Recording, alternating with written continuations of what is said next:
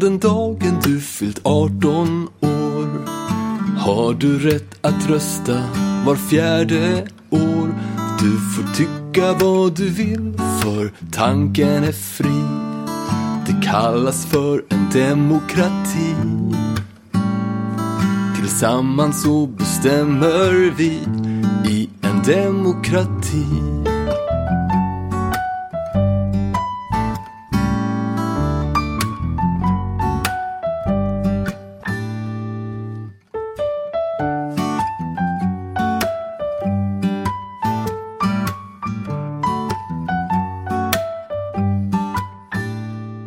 Lyssnar på Blom Olsson Perspektivpodden med Pelle Blom och Jeanette Olsson.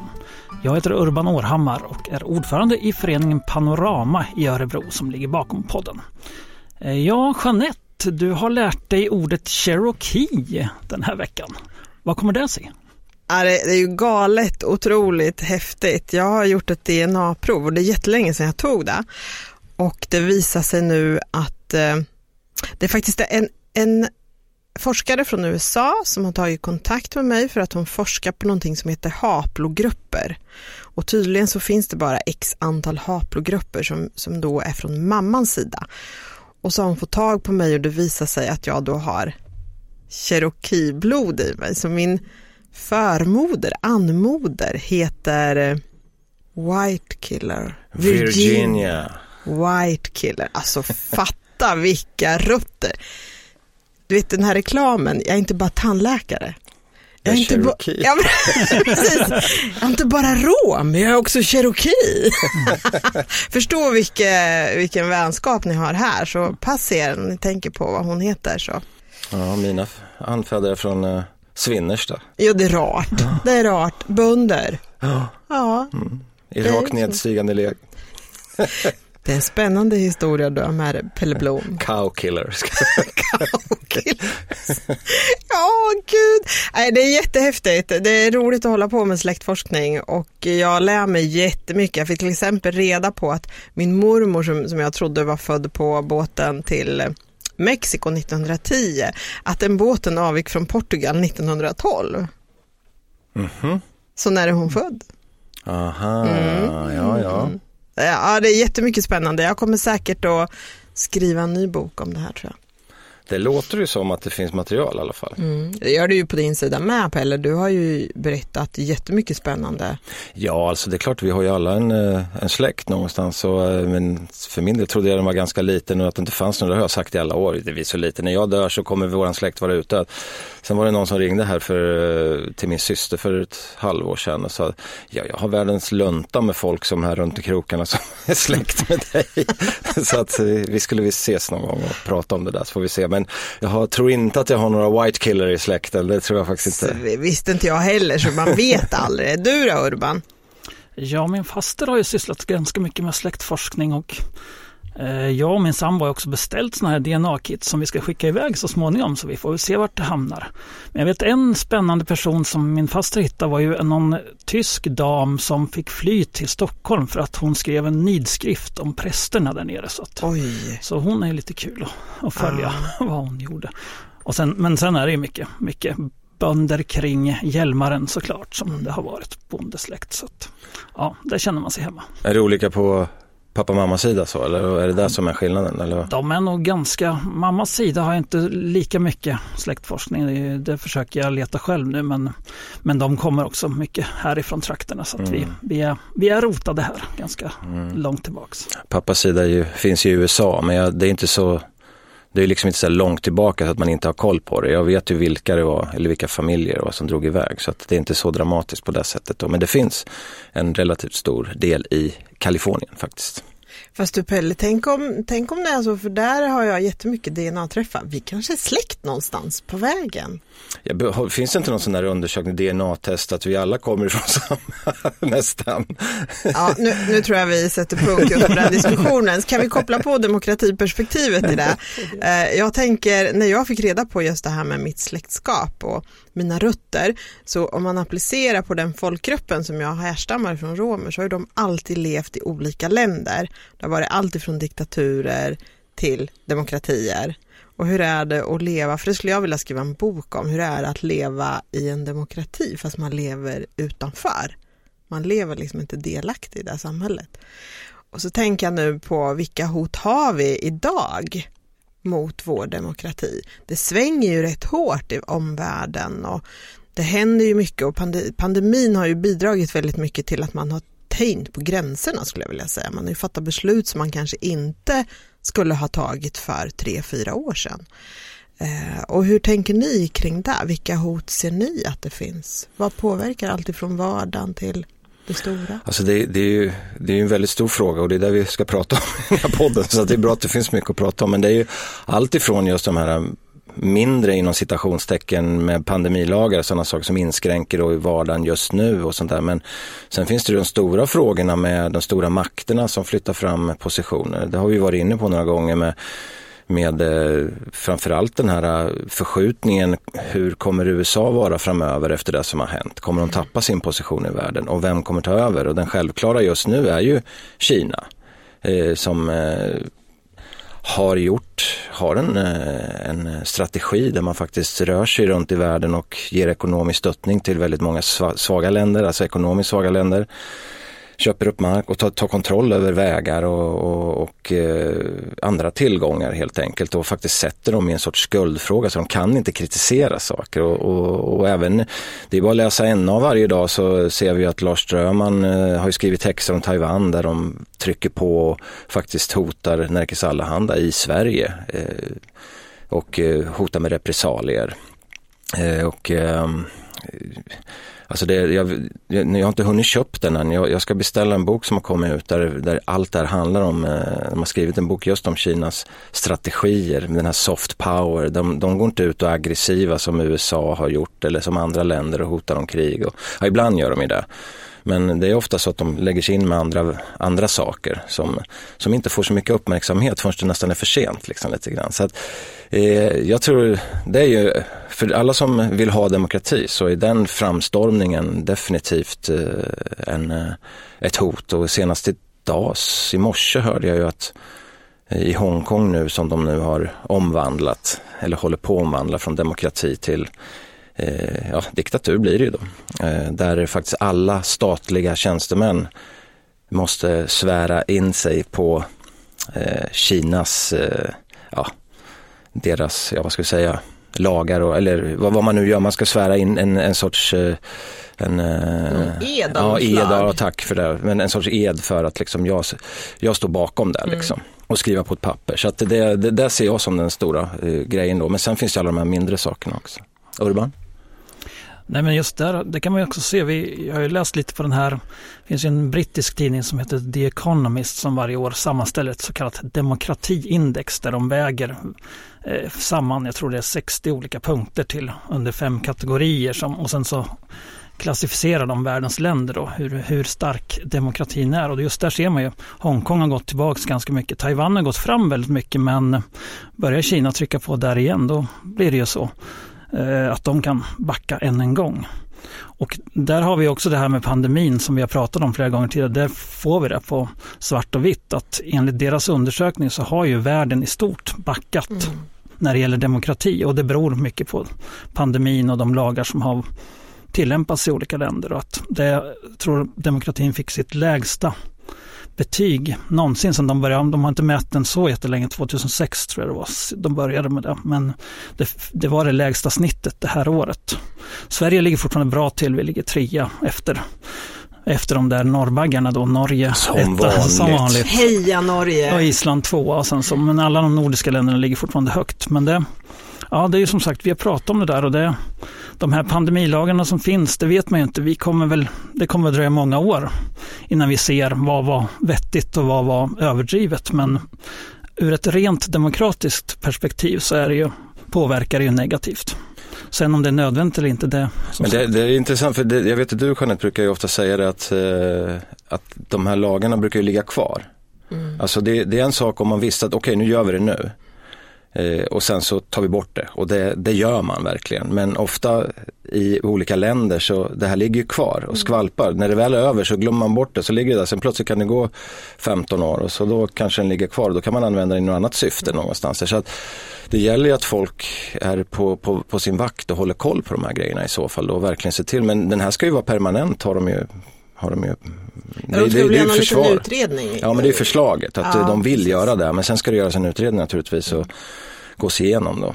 Så det är ju men, men det, där är ju, det där är faktiskt spännande med de här eh, mätningarna, liksom hur, eh, hur det slår. Och vad, vad jag tänkte på är, Jo, igår pratade de på nyheterna också om Nederländerna med utegångsförbudet på nätterna. Mm. Där de protesterar, de faktiskt har gått in lagligt, alltså juri, juridikvägen nu att försöka få upphäva det. Mm. Det är ju någon grupp som har gjort det som protesterar mot det här. Och det är väl kanske där man hamnar i slutändan att om, om regeringarna i en väl fungerande, än så länge väl fungerande demokrati så kanske befolkningen själva i olika grupper går in och utmanar juridiskt att är det här verkligen okej? Okay? Får vi göra så här? Det här får ni ta bort. Alltså, vi är inte där än och jag är tveksam till om det händer i Sverige för här protesterar vi sällan utan det är ja tack och amen och sen så går vi vidare. Vi vänder blad gör vi.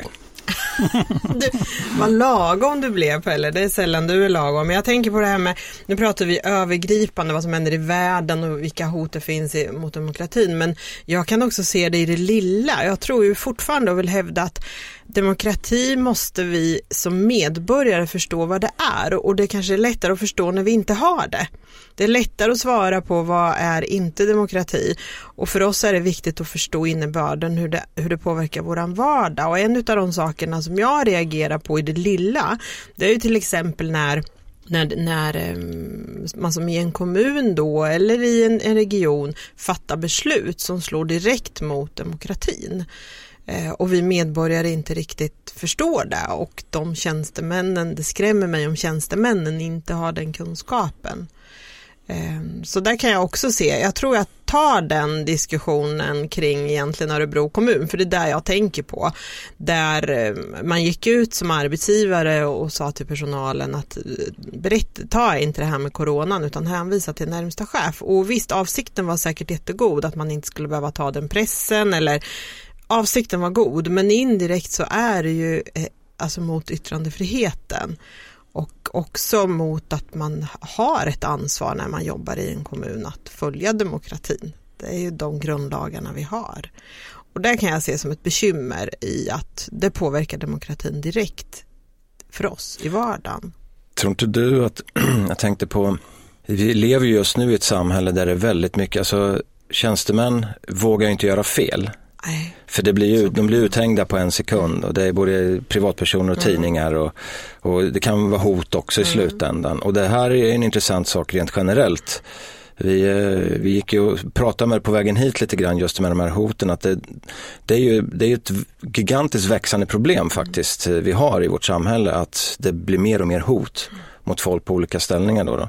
Eh, men, men om vi börjar med just den där delen så tror jag att det kan nog vara en del i att man ska inte utsätta dem för att kanske bli hotade. Men då blir det ju fel med när det handlar om demokrati för det är ju öppenhet, transparens. Vi ska kunna gå in och se vad de har skrivit och granska dem. Men om vi då bygger upp ett samhälle där det är en massa hot så blir det en, någon sorts mänsklig reaktion att ja, men vi måste nog göra så här och så går det helt i fel gentemot lagen egentligen då någonstans där. Men, men, men rent generellt så är det ju så över nu i dagarna med Folkhälsomyndigheten som blir mordhotad, de måste ha beskydd. Eh, den här Örebroläkaren, barnläkaren som har varit inblandad i covid-19 eh, forskningen som backar tillbaka och orkar inte vara med längre för att det är ett gäng galningar som ger sig på honom. Eh, och eh, det, det, är ju allt ifrån extremister till vanliga dataknackare som sitter hemma och, och det där är ju där är någonting som vi måste ta tag i. Hur? Jag har ingen aning men det måste finnas, no någonstans måste man komma fram till någon typ av eh, lagstiftning som går att använda även på, eh, på nätet och när man gör den här typen av grejer. Jag, jag, hur? Ingen aning. Men... Fast jag, jag, vet vad jag slås av? Det är att vi pratar ju med varandra hemma i soffan. Men det är sällan vi vågar vara offentliga just för det här som du säger. Det innebär att det är många som har väldigt mycket kloka perspektiv som backar för man orkar inte stå emot det här. Och då, då, tror jag då får vi en rädsla i samhället och rädsla är en av de farligaste känslorna för det gör att vi agerar desperat, känslomässigt instinktivt och desperata människor gör desperata handlingar vilket jag tror kan vara en fara i att vi inte särskiljer på sak utan agerar på sak med känslor. Eh, det, det, tycker jag kan vara någonting som är värt att belysa. Sen ett annat perspektiv som jag tänker är att min upplevelse, och det är högst min personliga upplevelse, att vi människor överlag har blivit så fruktansvärt lättkränkta. Alltså vi får inte säga någonting förrän det sår och jag som ibland kan uttrycka mig jätteplumpt och jag har inte en avsikt att göra det. Det blir jättefel ja då backar ju jag med, fast det gör jag ju inte för det har ju inte jag förstånd till. Men tillfälligt gör du till, Tillfälligt gör jag ju det. Men, men det är också en lättkränkthet att det, vi är på väg i ett paradigmskifte även där. Med språk, med uttryckssätt, med olika perspektiv som, som säkert kommer leda till det bättre och det är klart att det skaver lite innan vi kommer dit, men jag tror inte människor med avsikt, det finns väl de som gör det med avsikt och, och säger elaka saker, men ibland jag tror inte att, mm. just att man säger det, det kränktheten är ju den sak att liksom bli spontant kränkt, att för någon man blir ledsen. Kränkt är ett ord som jag inte egentligen gillar, men, men, men just att man blir besviken eller ledsen eller någonting, det är en sak. Men det som jag tycker är det stora problemet i den här saken är ju det att det är så många som söker det här. Alltså det finns ju aktivistgrupper och individer som faktiskt aktivt letar efter människor som säger saker som kan låta tvivelaktigt och så ger man sig på dem. Mm. Man attackerar dem och i grupp påverkar arbetsgivare det kan vara att och anklaga dem för allt möjligt för att man har sagt en mening fel någonstans. Mm. Jag menar, det, vi säger ju dagligdags saker säkerligen som om man verkligen vill så kan man missförstå dem och, och liksom ge sig på saker och det där tycker jag är det, det, är också ett stort hot vi har, liksom att just att tysta människor. Mm. Att, eh, och, och när, när, man då, när de här grupperna då märker att folk blir tysta, då blir de ju ännu mer aktiva för då ser de att de, de får framgångar, de vinner framgång på det här. De får kanske till och med ibland positioner på olika ställen som grupp, att, att eh, slå sig in på olika ställen utav den här anledningen. Inte för att de borde premieras utan snarare för att de som stå, sitter på de platserna är rädda för att säga det de egentligen tycker. Alltså, ja men då gör vi så här för då blir det ändå tyst. Mm. Och det är klart att då är det, det är precis som extremism också. Man, man tar ett steg i taget hela tiden och kastar ut sådana här testbomber och ser vad, vad som händer och sen så ser man hur mycket det förflyttar sig och sen förflyttar man sig fram lite till. Det är som gamla fältslag, liksom, det är fram och tillbaka liksom, någonstans. Där. Men, och det tycker jag är skrämmande faktiskt och det, det tycker jag är jätte, det, vi har ju det här exemplet och, som, äh, du hade lite koll på det med det här, vad heter det, Vita, Vita havet. Vita havet, ja med konstfack där. Kan du inte bara Ja, men de, det är ju så att eh, Konstfack hade ju en utställningshall som heter Vita havet och då är det ju en grupp som jag tror heter Brown Island som är en konstnärskollektiv tror jag, på Konstfack som har gått gått in och menat att det här är en del i någon typ av strukturell rasism för att den heter just Vita havet. Och då vill man ta bort det.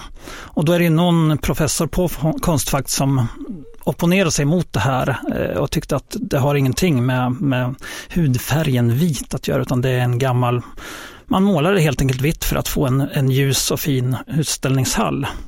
Eh, varpå hon skrev en, jag tror det var i DN, de hade en debatt, ganska hetsk debatt fram och tillbaks på, på insändarsidorna eller debattsidorna.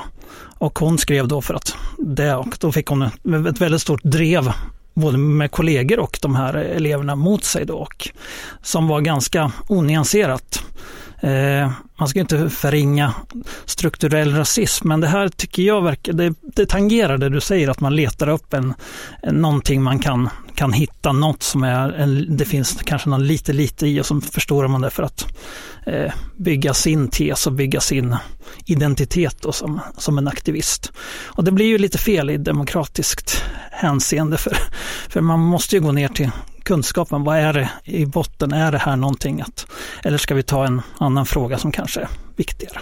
Ja.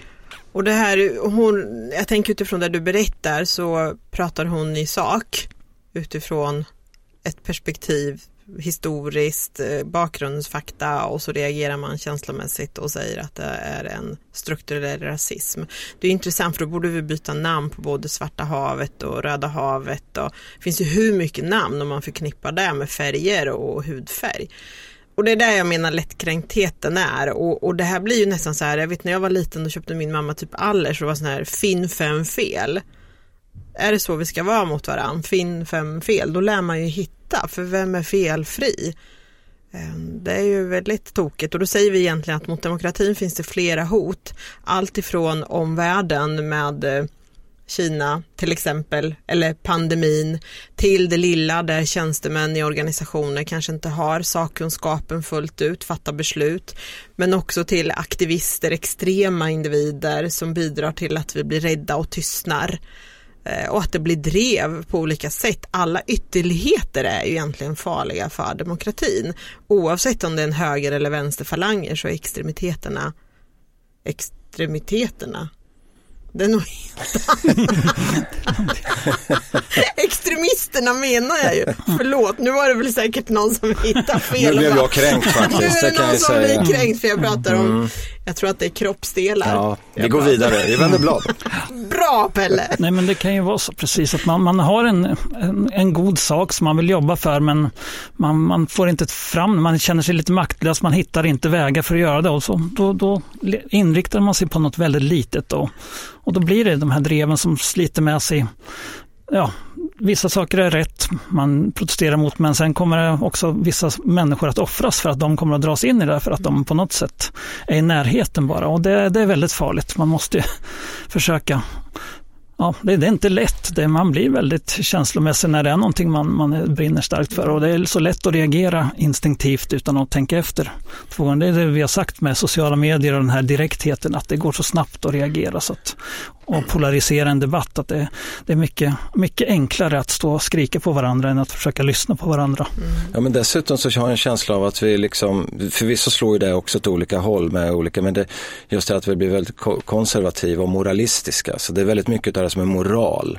Eh, det är därför man vill plocka bort saker från musik, texter och i litteratur. Och man, får inte, man, får, man får inte liksom, eh, bara det här att eh, om jag, jag, kan, jag får inte enligt vissa skriva en bok om en teoretiskt då en, en kvinna med någon annan etnisk ursprung än jag själv. Liksom, för då vad heter det, approprierar jag på den någonstans. Så det måste vara en ifrån den gruppen som ska skriva det, annars kan man bli attackerad. Det händer i USA, det har ju hänt i USA.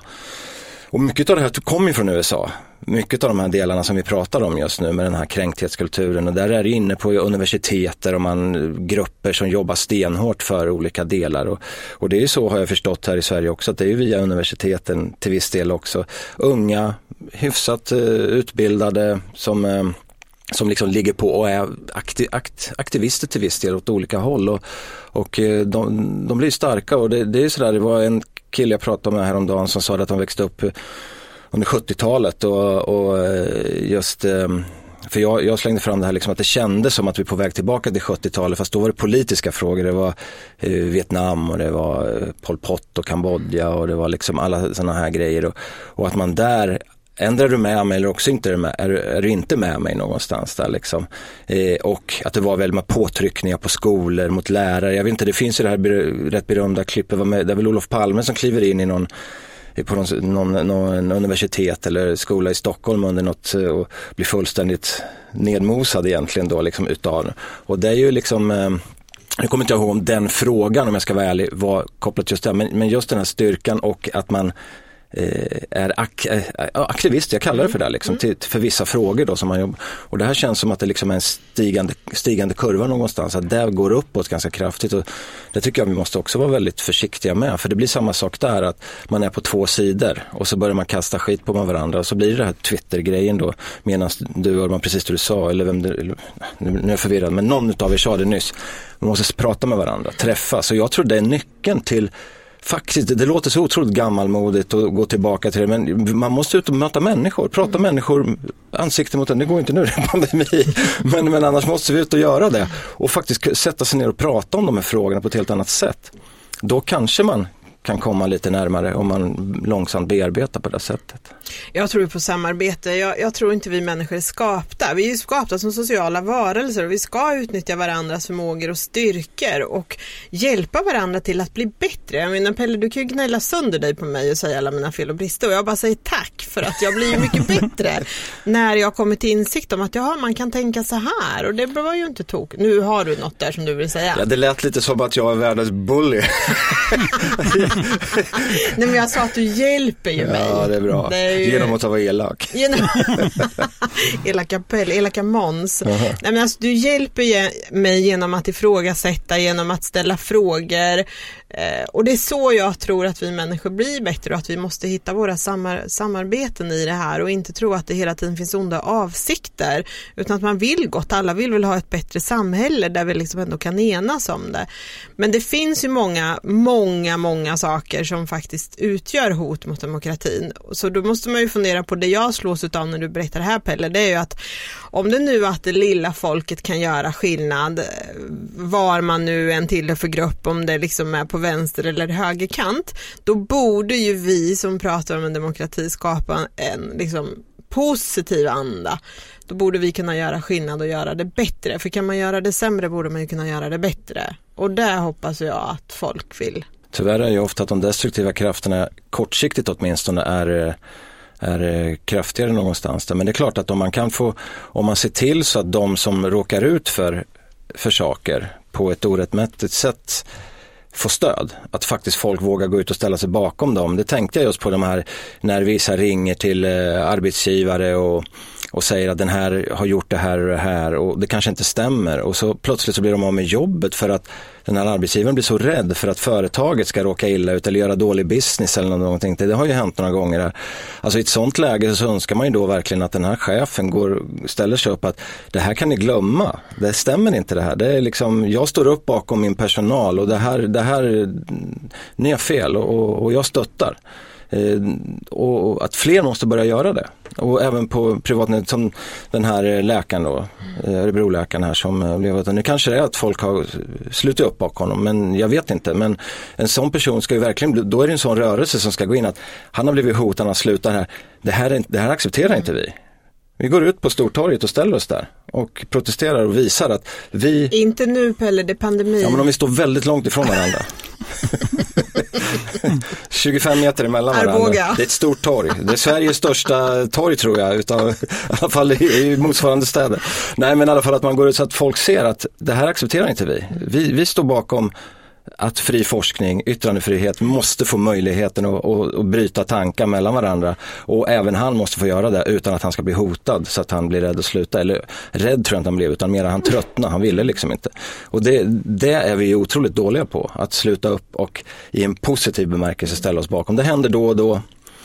Eh, Fast jag tror det där är jättesvårt. Jag, jag skulle ha jättesvårt och, jag har ju svårt att sluta upp bakom alla grupper egentligen eftersom jag så gärna vill liksom ha lite distans till det hela. För det kan ju lika gärna vara människor som tycker extrema saker och protesterar mot allt ifrån, ja vad vet jag, invandring till eh, att skicka ut någon eller hem något barn eller det finns ju så många saker. Så vad är gott och vad är icke gott? Det, och samtidigt har vi en yttrandefrihet som säger att ja, du får tycka och tänka vad du vill. Det är ju när du begår en kriminell handling som, som du liksom mm, Men, men, men jag, jag förstår vad du menar.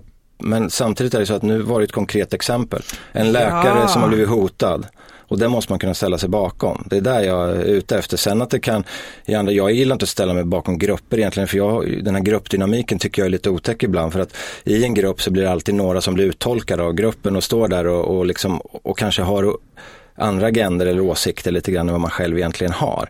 Eh, fast man kanske i grunden står för själva ska man säga, huvudpunkten i det som är. Då. Men, men det jag menar är en sorts civilkurage, att när folk blir hotade på, på, eh, på ett helt felaktigt sätt som inte har gjort någonting egentligen överhuvudtaget mer än sitt jobb. Mm.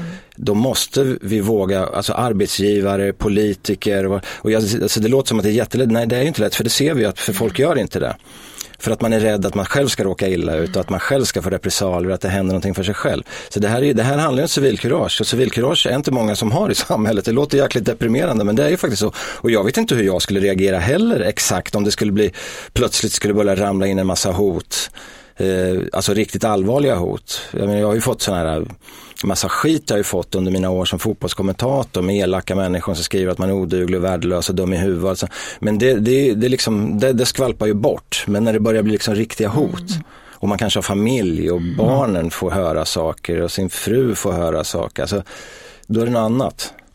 Jag håller helt med dig, civilkurage absolut, men det är också hårfina gränser till det som, som jag försöker, jag försökte bara liksom ge fler perspektiv på att man kan ha andra agendor, precis som du sa. Men nu tycker vi när perspektiv på den bara en sak. det är så härligt med dig Pelle, du är så tydlig i att det är så. Eh, men jag fattar, det där var en, ett konkret exempel, men det finns många som har olika Perspektiv. Perspektiv. Ja, men Nej, men olika saker som man vill driva. Ja, och jag tror mycket det där är ju att man känner som liten människa, man känner sig maktlös. Det blir så lätt att man hakar på ett drev då, eller sådär istället för att gå in. Man, vill in, man känner att man har ingen väg in till kommun, till politik, att det är så långt ifrån. Mm.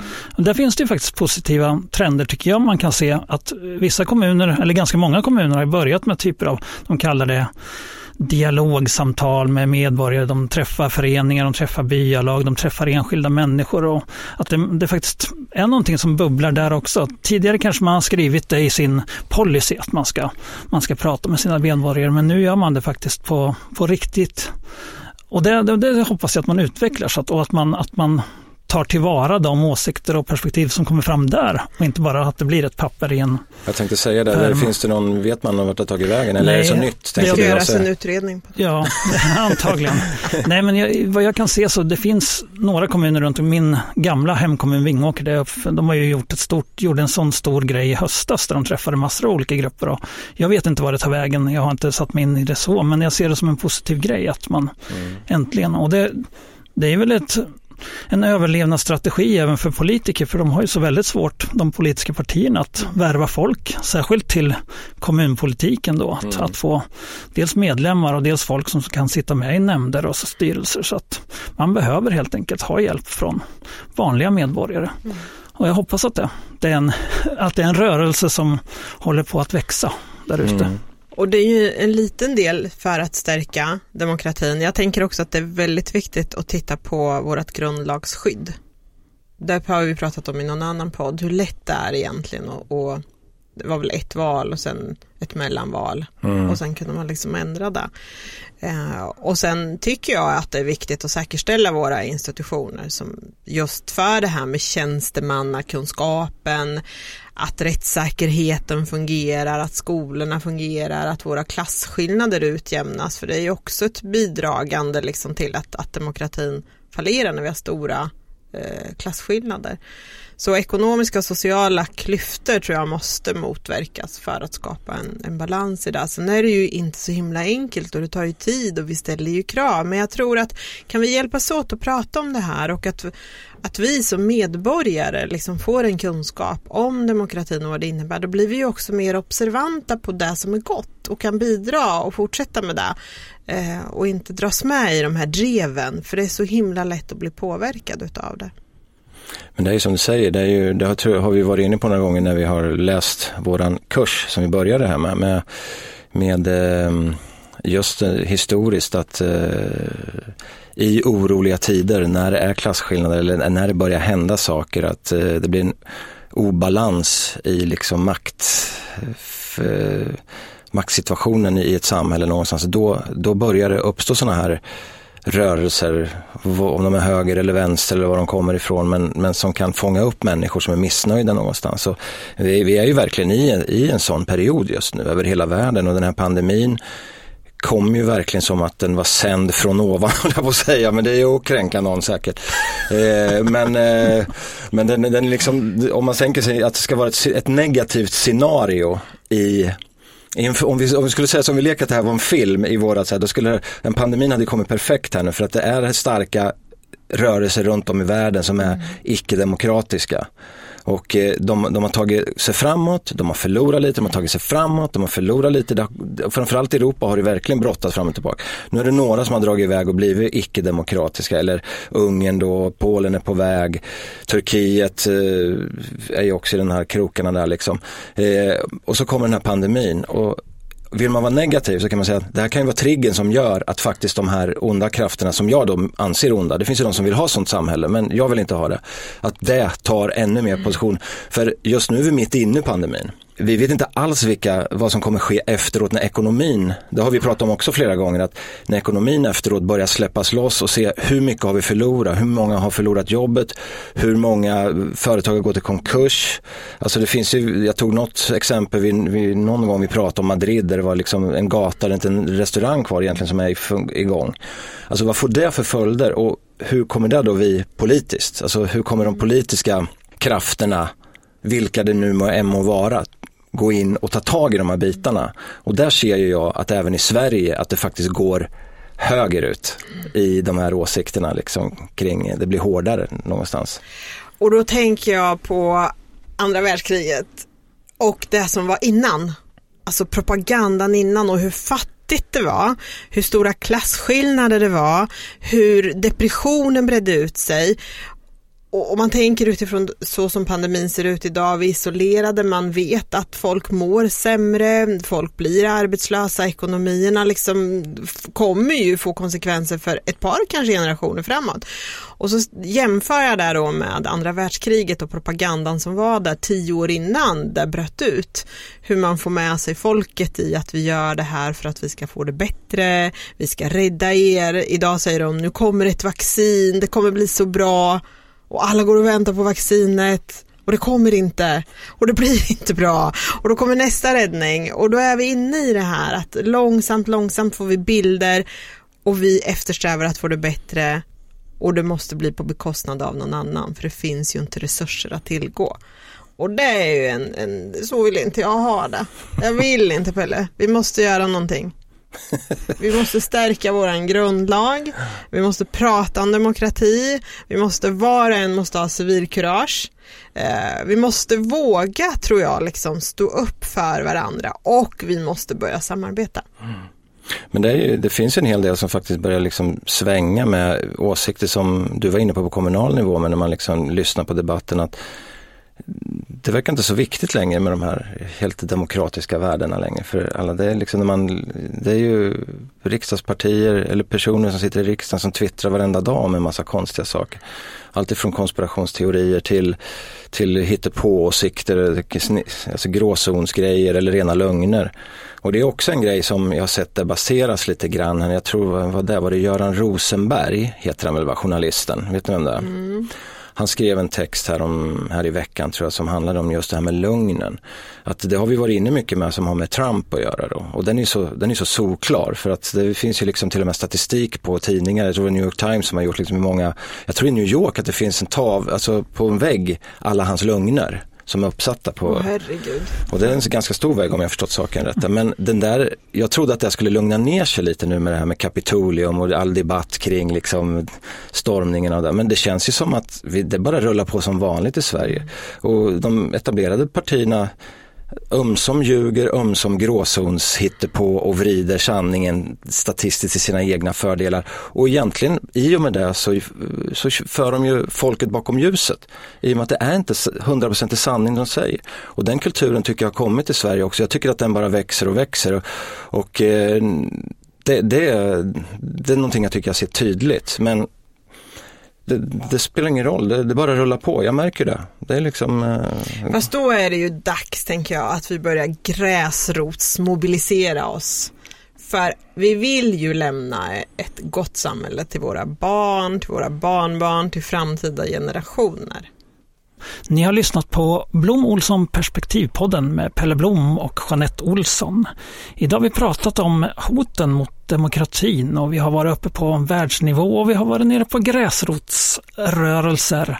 Och vi är väl både lite negativa till framtiden men vi hoppas att det, de här små, små spröten som sticker upp av demokratiska rörelser växer sig starka och vi ska göra vårt bästa för att Eh, få dem att göra just det. Eh, vår vignettmelodi är som vanligt Demokratimelodi av Tobias Svärd från Små sånger för stora hjärtan. Vi tackar vår sponsor Hive i Örebro där vi har vår lokal nu för tiden. Och vi tackar också vår ljudproducent Thomas TK Karlsson.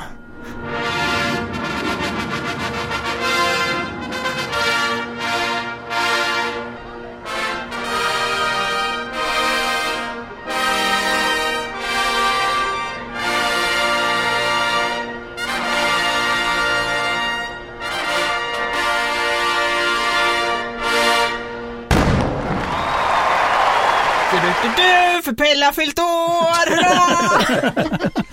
Du, du, du, klappa händerna hatt.